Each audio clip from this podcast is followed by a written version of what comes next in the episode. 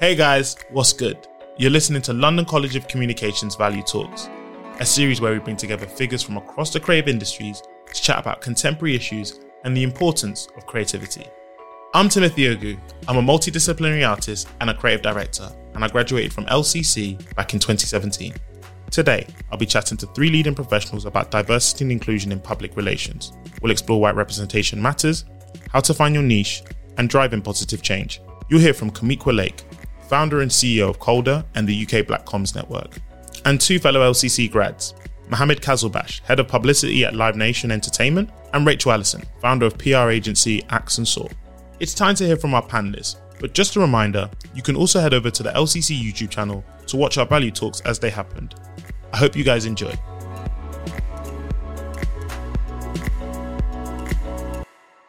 I'm surrounded by an esteemed panel. Please introduce yourself. Yeah, I'm uh, Mo Qazalbash. I graduated from LCC on the PR degree, um, and I'm currently head of publicity at Live Nation Entertainment.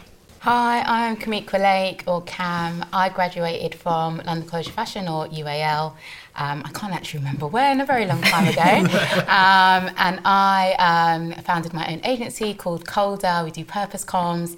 I'm also founder of the UK Black Comms Network, and I sit on the board for the PR and Communications Association hard to follow, but I am Rachel Allison. I am the founder of an agency called Axe and Saw, which is again quite similarly focused on purpose-driven communications.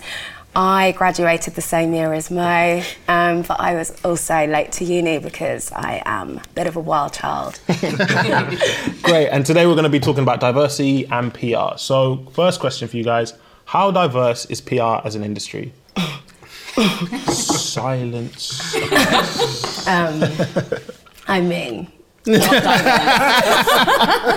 easy answer. Is it changing? Shall I, shall I ask? Is it changing, or are we just? Is it? Is it not? I think we're in like a beginning stages of people understanding change actually needs to happen mm. or not necessarily acting on the change but vocalizing that the change needs to happen mm. um, and i think it also depends like what sector of pr you work in like mm. if you're working in pharmaceutical banking you know i don't imagine those are very diverse areas period um, but if you move into kind of more culture entertainment art expressive art, you, you do see there's definitely more diverse candidates there. But I do think, yeah, it is changing, but I guess it's changing on the surface, not mm. actually changing yeah. in terms of a concept. Yeah. I, I would say it's not that diverse. I think the stats are that it's 79% white British and then maybe 10 to 12% white other. And 3% of black of professionals come from a black background. Um, so, and, and that's not even thinking about all the other kind of minorities and all the other ways that you can look at diversity in PR. Um, so it's still very much a white middle class over indexes in terms of being privately school educated industry. And I think we're starting to see people, you know, even the fact that we're having this conversation, we're talking about it a bit more seriously. Um, but we still know that even when people come in, they don't stay in the industry. So I think there's a stat around, you know, two thirds might come in and might be more diverse, but actually, when you get to kind of middle management or senior, there's a lack of representation from different sort of ethnic groups, but also ability versus disability, and also from different class backgrounds. Mm. Yeah, I mean, the stats kind of speak for themselves, and I'm sure we can all speak from personal experience that we are often the only one um, who isn't white in any room we go into. Yeah. Um, and I'm sure we've all got personal experiences that can really highlight how much it is lacking in the industry. So I know, for example, I've been pulled into pictures at the last minute when it's a streetwear client because they think that it will help sell the brand a lot more because I am the epitome of urban, apparently. Um, so it's it's all those kind of like small microaggressions that you come across in your day to day that really signify that this, as an industry, hasn't evolved that much mm. and still really isn't. As you've kind of said, like the culture space seems to be kind of progressing in the right direction, but it always should have been progressing in that direction because often people of colour and particular black people are the ones that are creating the culture. So Yeah. it should be highly overly indexed in that space, but it isn't. So I don't know, there's like a lot to be said about Yeah, and also much. I think like PR is really good at PRing itself. So they're, That's they're not going to be very being like, well, we do have a diversity issue, but I think it kind of stems from, as you said, like as an individual, you have to be quite, you know, and, and this might come across a bit kind of, you know, cutting, but quite privileged to get into PR. Mm. You know, PR is a lot of media consumption, a lot mm. of understanding. When I say culture, I mean culture within media, not mm. culture in the world in the world around us. And people who are afforded the time to take in things like art, take in things like current affairs, have a knowledge of politics. Often aren't people like us. Um, you know, we don't, we never ne- didn't necessarily have summers to do free internships, you know, one after the other, and gain access to the industry or whatnot. So there is definitely that kind of skew there, or that barrier that comes into it. So you know, I think, you know, and we don't kind of address that. We don't address the fact that we do actually, as an industry, unfortunately, really do take advantage of new talent when they come in, and probably Oh, free explains why. Oh yeah, totally. Yeah. and then explains why they all want to leave. Yeah, Yeah. and Call which I- spades spades. Yeah, it's free labour, and you know, I um, do a little bit of teaching on the agency life course for LCC, and you know, particularly still in fashion, still in music. That's where a lot of students are doing the internships, and that's because that's where it's free. And then equally, I think the more corporate side of PR isn't engaging with unis as much. Um, so there are more paid internships, but then I think the relationships with unis aren't as strong. So, but I think they're stronger with those kind of more culture or fashion and music spaces because they really need the free labour. Mm-hmm. And so I think until things like that change, we're always going to have a bit of a diversity issue mm. um, or and inclusion issue. I think mm, in PR. And for the for the more, lack of a better word, hardline subjects, for example, in PR, is it a question of is it a question of people from different diverse backgrounds aren't going there because of the people they don't see the faces there? I mean, I'm just I'm I'm guessing that you more if you're black and you're going into PR, you probably want to go into music because you know you, Yeah. the favorite artists and uh, favorite musicians that you follow are, mu- um, are black or from different backgrounds. Is that the case? I think possibly. I mean, like, I can I can only speak on like my personal experience. So, like, I'm Pakistani, South Asian, Muslim. So like for my culture, you know, a normal nine to five successful job is not really public relations. Um, and also, like, I remember I've got this like when I tell my when I tell What my is a normal? what is a successful I mean, job? Sometimes I wish I listened to my parents and became that dentist. I Like, very, off. yeah, exactly. Um, but you know, but when I told my parents I wanted to do a degree in public relations, like bless them, they thought it was a degree in customer service, like they because they don't they don't understand. Um, and a lot of kind of community groups, a lot of ethnicities don't always look at media or new media as kind of viable safe careers to go into. You know, my parents moved here in the 60s.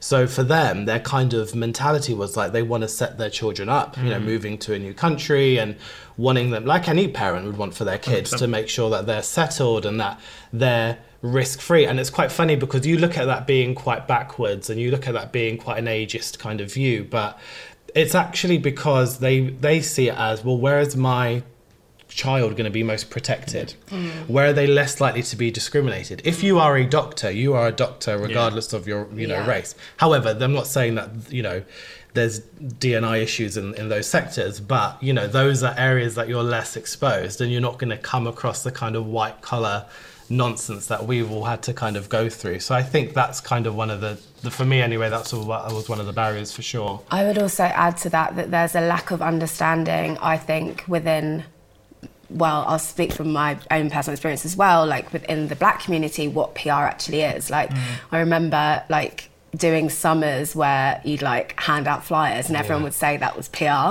and I, I actually genuinely thought that was what PR was yeah, yeah, Like, no one in my family had heard of PR and then the people that had always kind of assumed it was like you working being like um what's that old like reputation like spin doctor. Yeah, yeah, yeah. like with the prime minister, just like spinning some bad stories. Yeah, it's like yeah. that energy, and so Shout out Alastair Campbell. yeah, like that era is basically yeah, yeah. what they thought PR was. So Yeah. there was a, there's a real, and I really still believe that is the case for other minority communities. There's a real lack of understanding as to what PR is, what role it plays, what the job actually entails, and then how you can get into it. I think.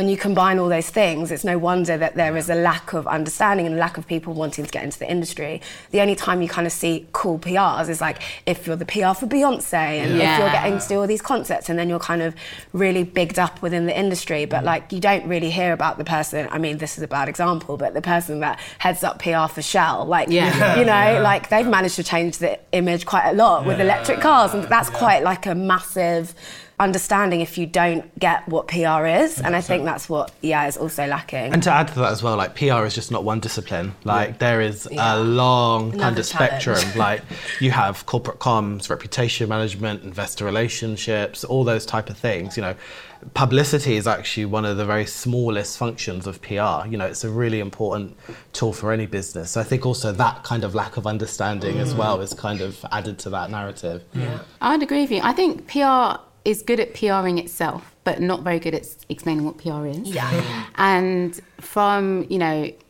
with the Black Comms Network, for example, we did some research. We know that like 70% of black talent is in house versus an agency. So I think that plays to some of what rings true about what you were talking about, about a real career. So preferring to work for a company rather than an agency, which is a little bit like, what does that mean? What are you doing? Is that precarious at the secure? yeah. Yeah.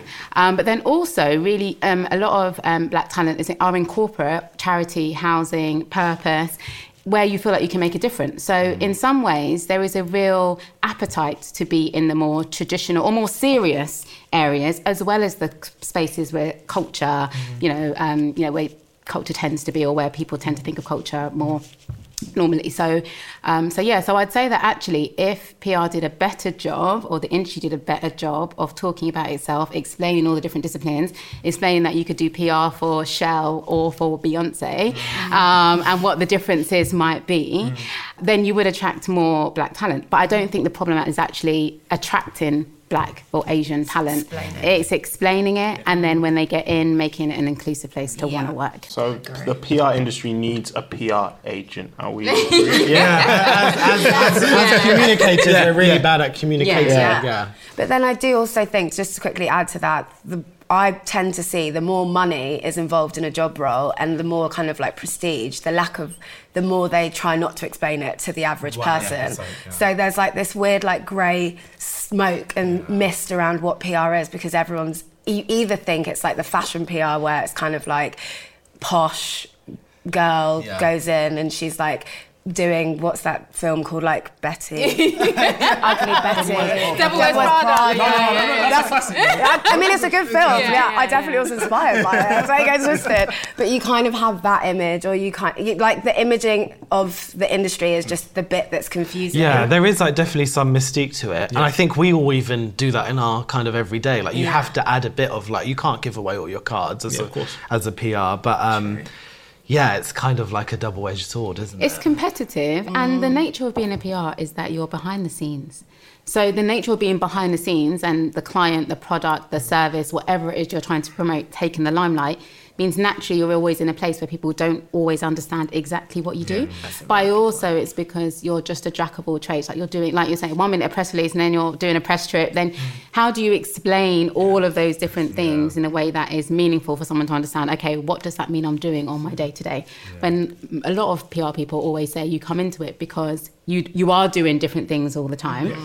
I think then the challenge with that sometimes from a Gen Z perspective is, you know, when you see those like tweets and posts around, I'm expected to be a marketing manager, write posts, and- that is PR. Like PR, you, one minute you're expected to write a social post, and then you might be managing a press conference, then you might be managing a press trip, then you know, and it's marrying, I guess, what talent want to do, mm. what diverse talent want to do, making sure they're paid appropriately for that, but helping them to understand that it's not, it is almost 10 jobs in one, and that is the beauty of it rather than the, you're not being exploited because of it. And I think that's sometimes the language I definitely see amongst sort of grads around the social marketing.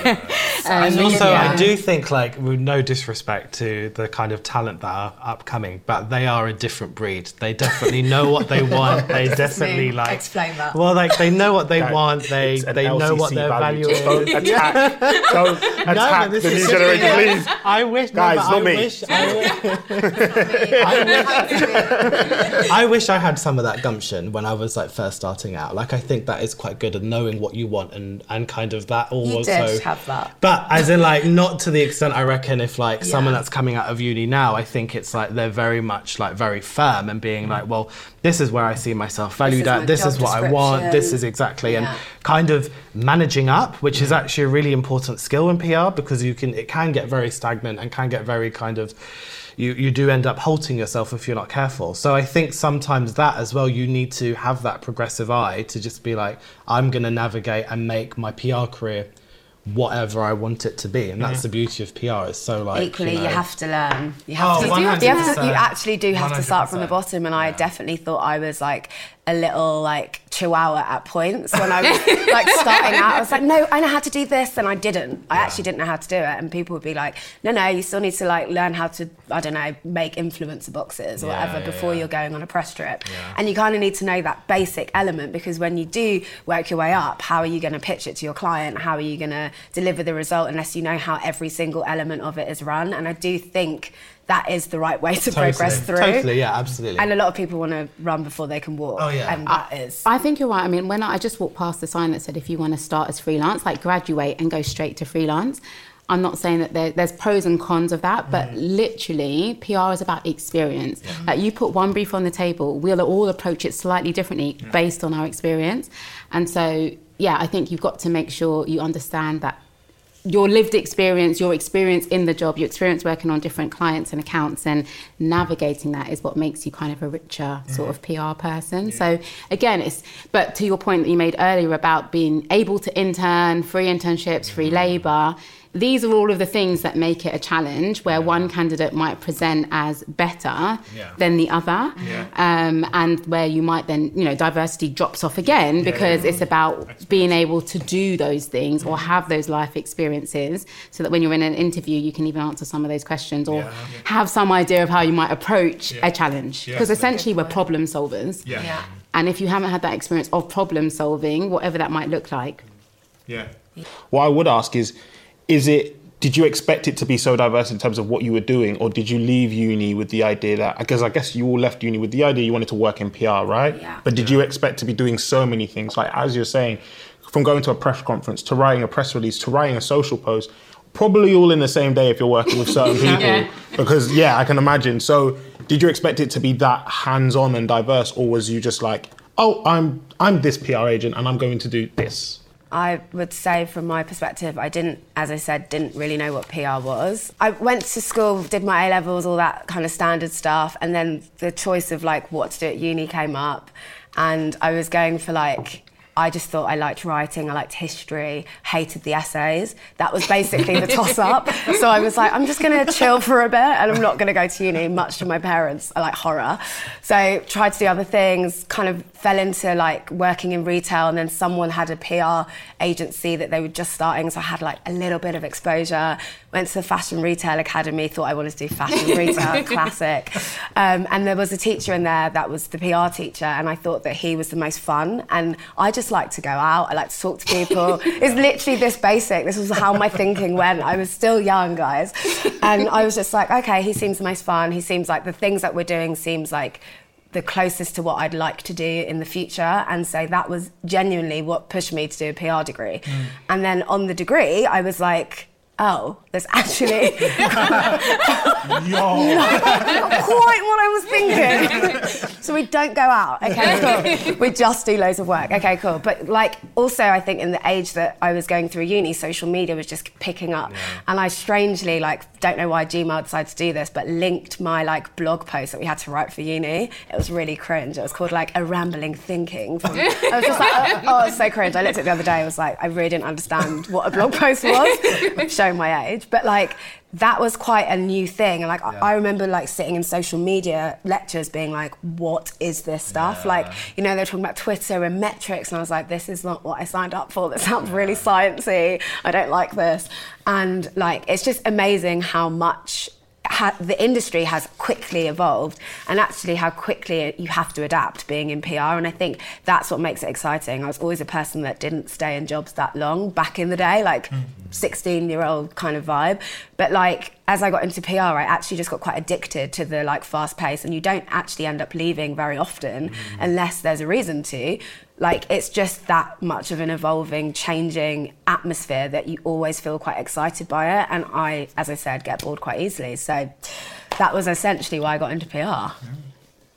Um, I don't know. For me, I think when I started, I, I was doing a few internships whilst at uni. So my weekends were really, really fun because I'd cram in my weekend job, go to uni, then do, you know, my various bits here and there. I think it was what I expected it to be, but I knew before I came into uni what I wanted my career path to be. Unfortunately, that sounds quite sad No, and he depressing. but I genuinely- genuinely, genuinely did. genuinely But I did. I think oh, one thing I'll always say, and if you genuinely have that passion, do your homework. Like I think I really frightened a lot of people on LinkedIn with the aggressive No, stalking or whatnot. genuinely. But It it, was works. honest. It works. And like I've been in situations now where.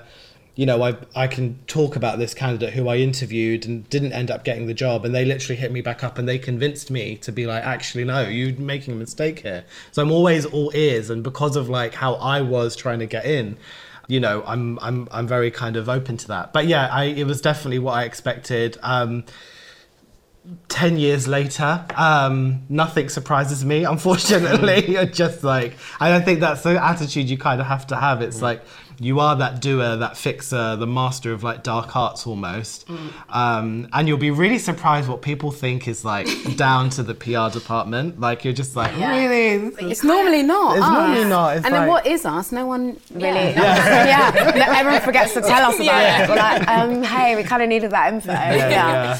definitely. Uh, for me, um, I was talking about it earlier that I um, I basically wanted something where I could write and be creative. Um, my the mum's side of the family is really creative. My mum's a fine artist, went to kind of Central St Martins, etc. So really kind of creative. And my dad has all, had his own business, all about consistency. Find one thing you're good at, stick to it. Um, and so I chose PR because I felt it gave me a mix of the kind of academic writing, getting to know something, but also was quite creative. Um, went to London College of Fashion, and I think I got the shock of my life because I was quite academic. Not your typical fashion student, not sample size, black. I mean, there was 50 of us, about three of us were black, and um, and everyone was like, oh yeah, you know, my my dad is works at OK, or my, you know, everyone was connected, and it was the first time I hadn't understood the whole piece around connections outside of who you went to school with or who you mm. went to, you know, who was around the corner or who you were friends with. Everybody had connections in the industry and might have been doing a degree for various different reasons. Mm. So that was a bit of a culture shock because I, I really felt like an outsider from the very start. And actually, halfway through, I was like, I don't want to do this anymore. I wanted to quit. I was doing um, an internship at Exposure. So I'd work like half the week doing an internship, doing the degree, and my mum wouldn't allow me to quit. So I was like, okay, fine, I have to keep doing it. And then did, um, and I really enjoyed, I enjoyed fashion, but I didn't enjoy the industry of fashion. I love clothes, but and also free label was at its worst then you know i'd be lugging bags of shoes to vogue and be like you know from stratford to wherever or this the right foot's in stratford and the, the left foot's in notting hill. You need to go to both and then bring you know it was like mad free labor. Yeah. and i just thought i don't know if i could do this Or it. forever or afford to Yeah. do it. Um, and also the culture of it. There was a lot of drugs. There was a lot of just a lot of things that were not Agree. yeah not that didn't fit with some of my sort of values. So um, so yeah at one point i wasn't really sure to be honest. It wasn't what i expected mm. at all. But it was a real challenge to sort of learn pr and i think and learn what it meant to be a pr person. Mm. So i think that the key thing that definitely i've learned is just that you know there's a lot in the industry around you know if you, you're in fashion you stick to fashion. Or if you're in corporate you stick to corporate.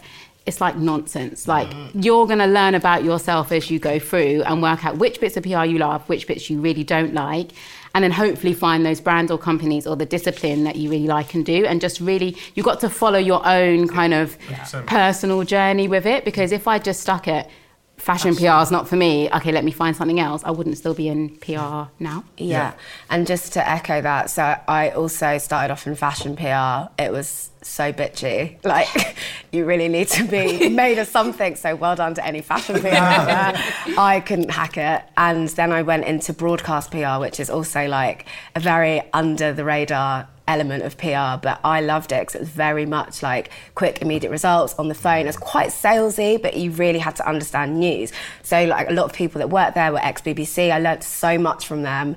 Did that for a while, and then I went into kind of a more traditional consumer mm. agency and kind of like have evolved since then. But like to your point, you really do just find out like and at that age that was probably the right environment for me. Like going in just like getting results quickly seeing it instant gratification loved it. That was exactly what i needed. And then when i've kind of developed and understood properly like the news hook when stories are timely all that kind of background stuff that you need to know in pr then it made more sense for me to kind of move into the more consumer side of thing and work on campaigns and all that stuff. It is quite funny because I guess it's like I don't know everyone's career is different, but the main constant for majority of people in PR is that you have to do that initiation at an agency. You need to know how to do cutting books. You need to know how to field calls. You need to turn over six coverage reports before 9 a.m. before the client. Like, what client is reading a coverage report at 9 a.m.? Please tell me. why, why do they do that us? But um, I think it is like a. You are right. It is like a rite of passage, and it's a great place to kind of dis- like learn yourself and discover yourself. But um,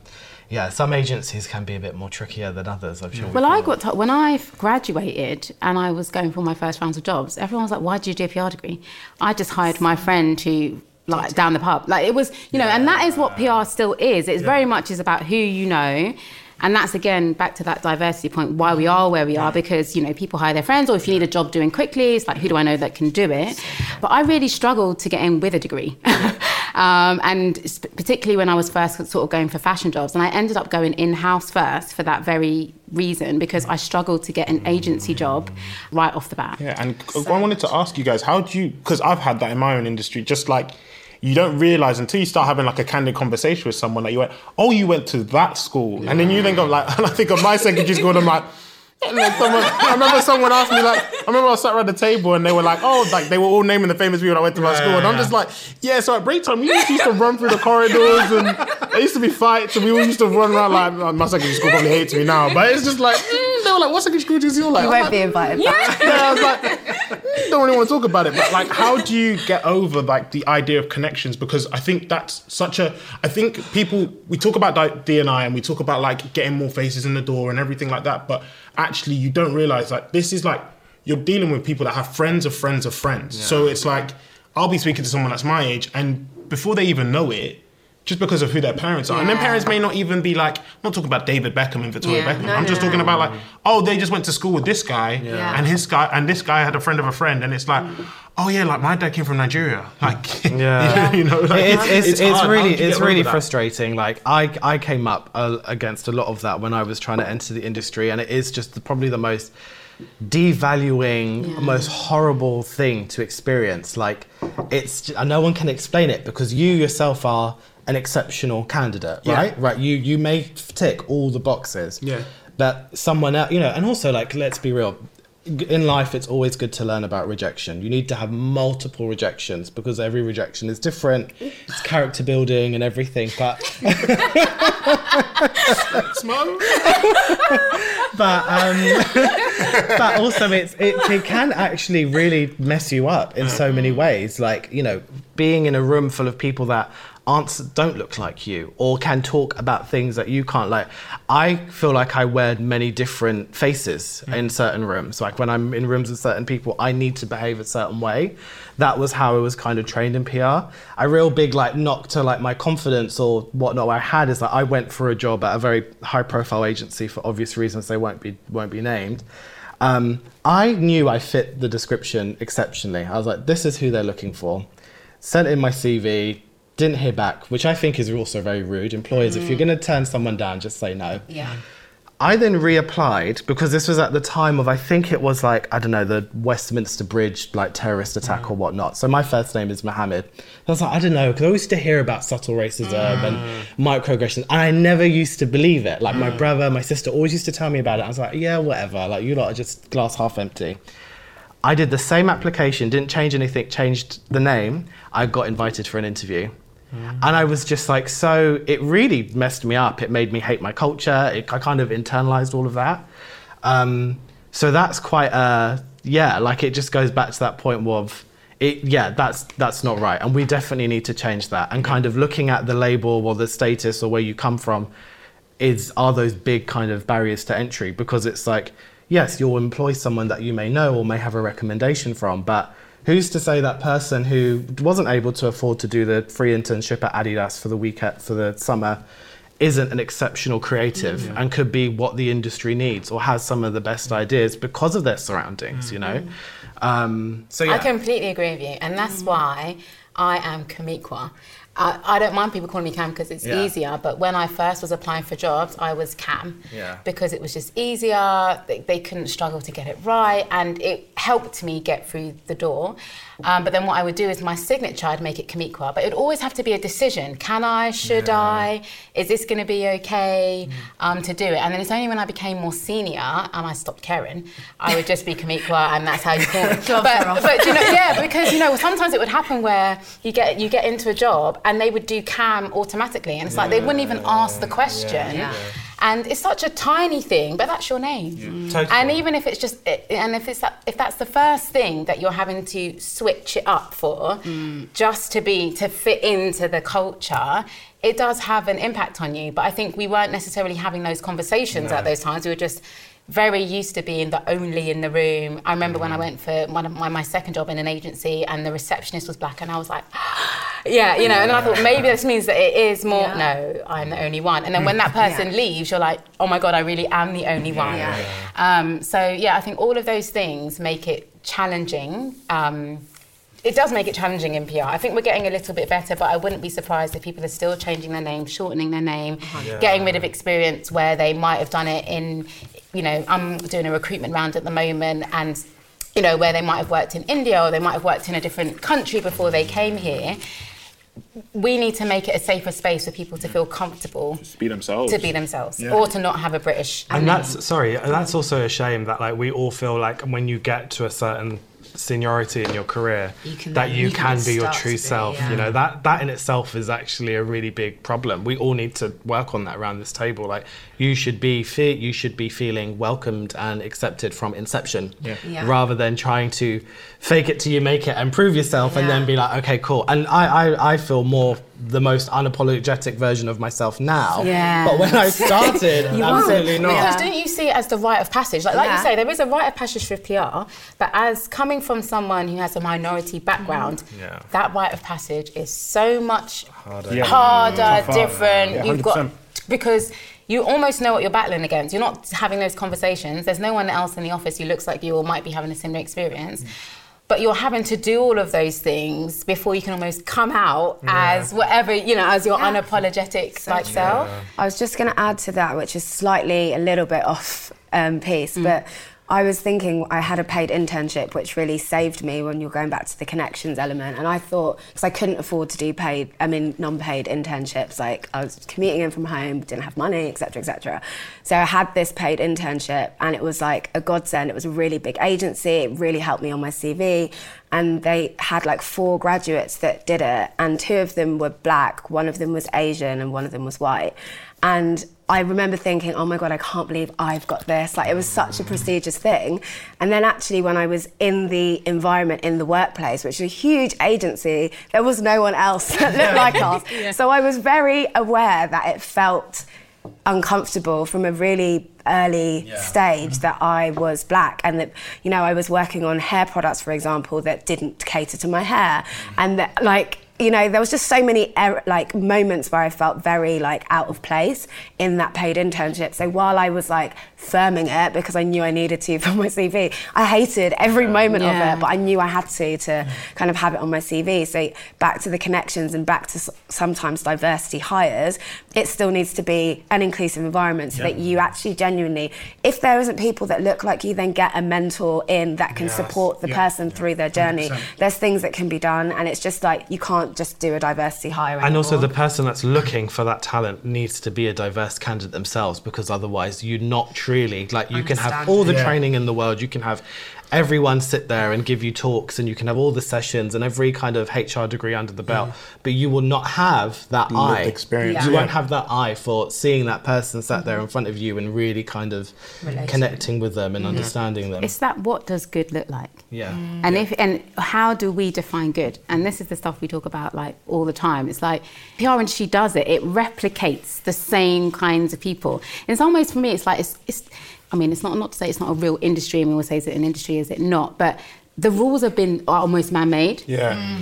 And who made up those rules in terms of what it takes to be a good that's PR? PR. I think that's a lot, a lot of Yeah. across industry. A lot um, and it, you know, it, it wasn't. They were, you know, it wasn't diverse. Yeah. So when you're looking for who is the ideal person, if you haven't got that lens or that experience or someone who can support you with that, how are you ever gonna hire people that are not the same as you? Unless you are truly saying this is about culture ad, mm. which you see in job descriptions. But I don't think we're there yet in terms of truly saying, okay, they are different to me, but I respect that experience that they have, their understanding of the world. Therefore, that is going to be a value to my agency or to this role. Yeah, I mm. think I think yeah, you've all touched on amazing points, and I think the only thing I would add to that is that when you are a person of color going into said industry, said company, you always think about two things. You're always thinking about what they're thinking and what you're thinking. Mm. So whereas I don't know, I can't live as I can't ask as a white counterpart, I can't speak for them, but I it feels like they think of one, and not to not to not to big um, not to belittle or not to um, be rude about them, but it's we're always thinking of that double end, right? It's we're both we're checking both our mirrors, you know what I mean? It's like oh, yep, okay, now I know who I And am. can I do it? And am I in a position to do it? Yeah. Because it is it's hard work. Yeah. The job is hard anyway. Yeah. PR has issues with mental health. You know, there's it's a long there's, there's so many other true. issues. And then if you are coming from a minority background, whether that is race, sexuality, whatever that might be, it's just even harder. Yeah, 100%. You know, and I think considering that it's a job that is centered around people, although I don't think the job is centered around people, but we are about talking to audiences and relating to people, it actually doesn't make any sense. you know, it's like one of those industries where you're just like, it doesn't make sense that we don't see what is to be gained by having different people behind the scenes. yeah. Must ask, guys, what is your proudest achievement? Oof. Could have practiced for that one. Um, I'll go first. I don't think I've had my proudest achievement yet because I Humble. you know what I mean. It's not what we need, man. I need art. Come on, man. I need delivery. Come on, give me some. some. Show or some. I've got my eyes on the cue. no, I think my proudest moment is actually just being here and like still being in the industry, still genuinely like when I wake up every morning. I do still love it, mm. and I think that's like if you ask anyone in comms, they mm. would be like, "Yeah, that's a big, that's a big feat to mm. still do it, and hang on to the roller coaster that it can be, and stand the test of time, and continue to kind of, I hate to say it, like reinvent yourself and be like on it and be hmm. on the touch point of culture, all the new kind of you know mediums of media and stuff like that. So I think my proudest moment is probably still being here, Hanging on it. hanging Come on, I need more from you two guys. Come on. Um, okay, I'll go. My proudest achievement is launching my agency. Yes. Nice easy one there. Nice easy win there. Axe & Saw everyone. Um, yeah, I, I mean, I launched it out of frustration, to be honest, because I paid my time in the industry. It was quite close and quite soon after the George Floyd murder. It was, I spoke to actually Cam about it when I was launching. I was like, hi, please, can you help me? What I'm doing. Um, but like, yeah, genuinely, I was really proud. I had a good job. It was at a big agency. It's all the things that I said I wanted from my career at that point. But the George Floyd thing just shifted something internally. And I think it did for a lot of people of colour and in particular black people, where, you know, you were on client calls helping them to navigate their response, but you've told them to be more diverse in their XYZ campaign for the entire time in my role there. And yet they're like, oh, quick, have you got any um, black influencers that we can And you're like, oh, yeah, actually, this is what I've been trying to tell you. There's a reason this is important. And so I think that a lot of people became very frustrated and I think disgruntled with the way that they'd actually silenced themselves, appeased people. And if everyone was going to sit there and say that they were listening and they're allies and everything else, why wasn't there significant change? And I just thought, I'm sick of asking people to be accepted. I will create the space I want and I believe should be part of the future of the comms industry. And so that for me is Axe & Saw. I'm trying, hopefully, making it You more are inclusive. doing. Doing, I'm doing. Let's be positive. I'm doing. Um, and so yeah, I feel like definitely massive imposter syndrome. I've, I again, barely any black women have their own agency. Pretty much Barkham that I know of, like personally. Um, and I've definitely gone to seek them out. There's not many of us, so it's um, definitely a, a thing that I will say is one of my proudest moments, and hopefully it continues to be that, and, And- I don't will. It will. crumble. It will. You're right. You're right. Um, similar to Rachel, probably setting up my own agency and setting up Black Comms Network. Like I did them both more or less at the same time, Crazy. which was crazy. I don't even, and I was working a full time job at the same time. Um, but for me, it was similar to what Rachel said. Um, I felt like, from a black comms perspective, so many people around George Floyd's murder were sharing their experiences.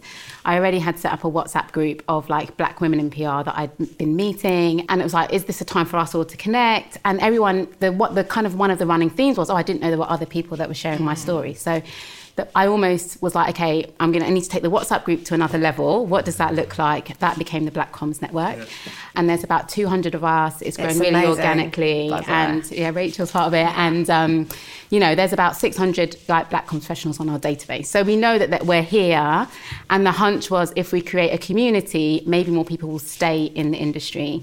So that. is a super proud moment for me. Um, and then a month later, I launched Coldr on my own agency for many of the frustrations that Rachel talked about was that I thought a lot of brands needed to be silent. It was the one time I saw like, you know, we always say in comms, like you, you're only as good as the business strategy, right? We're not, I mean, I'm not saying spin, doc- spin doctors don't exist, they do. But for a lot of us, it's like, okay, you're only going to be communicating or finding ways to elevate or amplify what the business is doing. That was the one time where comms was coming first and comms people were like, we need to say something. We need to stand in solidarity. And there was no policy, there was no diversity, there was no representation. Um, and I was really frustrated with the industry, and I honestly would have left. Um, I was disheartened by it. I was frustrated reading all the stories. I'd almost had a epiphany with like, oh my god, I've experienced racism. Oh my god, I've all these microaggressions. What am I doing? Like, why am I here? So Coldr was like the only way I could do it. Mm-hmm. And I remember when I launched, I said that I'd never seen a Kamiqua on an audience profile. Mm-hmm. Um, I'd never, you know, we were never ever trying to make campaigns that targeted the mainstream and every and the mass, you know, novel niche people with different backgrounds. Sometimes it's just small tweaks that means that more people are going to engage with a campaign. Mm-hmm. And so I was like, well, if no, I'm fed up of telling people to do it.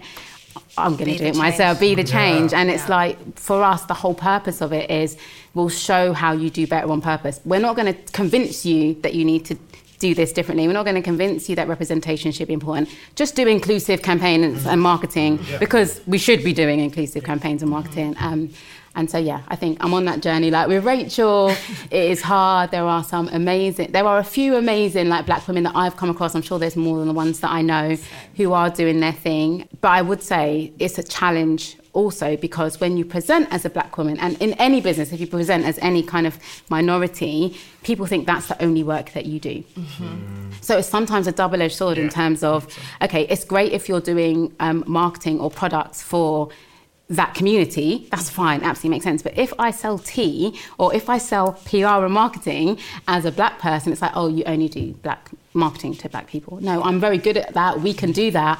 But we can all, you know, I've spent my whole career doing PR to everyone. So I think that's where it's like, it's great that we're here and we're doing this, but there's still so much further to go in terms of the broader industry, which sometimes you feel part of and sometimes you're not sure if you're part of, um, gets to that place where we're really talking about what does that look like from a supply chain perspective in terms of who are big brands working with Yeah. and what does that actually look like. And I think in 2022, if your strategy to acknowledge D&I issues is a black tile on Instagram.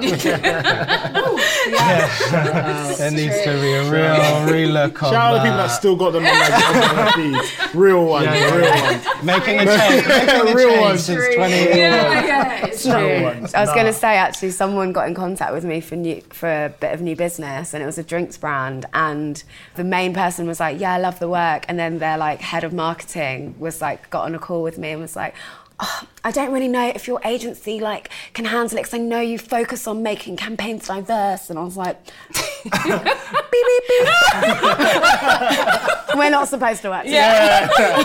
Wow, yeah. So it still happens. Yeah. Um, in 2022.